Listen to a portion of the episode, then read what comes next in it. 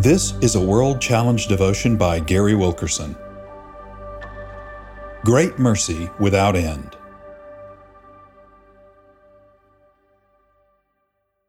There's a phrase we Christians often use to bring comfort to one another.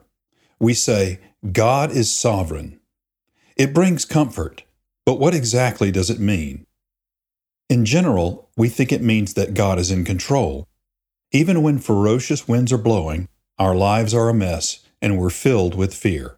We can take comfort in knowing that it's going to be all right. Why? Because God is bigger and stronger than the chaos and the storm.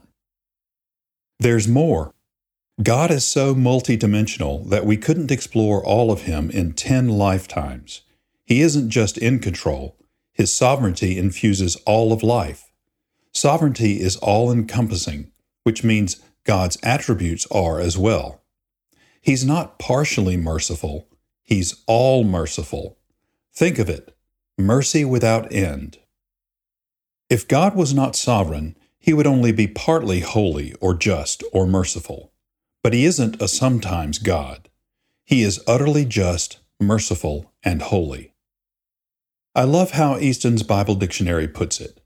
God has the absolute right to do all things according to His pleasure. He is not subject to the whims of anyone or anything. No outside sources can force his hand or dictate anything to him. For example, think of a time when you needed God's mercy. You felt the entire world was against you, and you thought, God won't be on my side this time.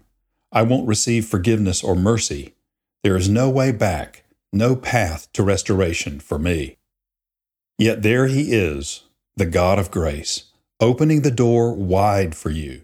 Yes, He has already laid out a path for your future, and a brilliant one at that.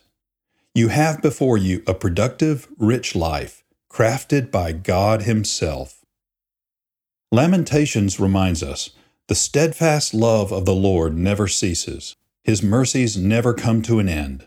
They are new every morning. Great is your faithfulness. Lamentations chapter 3 verses 22 and 23. It is generally thought that the prophet Jeremiah wrote Lamentations. Who better than a man who knew God so intimately to proclaim that the God we serve lavishes his mercy upon us from our first breath to our last? Settle this in your heart today, the Lord says. My love, mercy, holiness, counsel, power, all that I am is complete and without end. I am yours, and you are mine.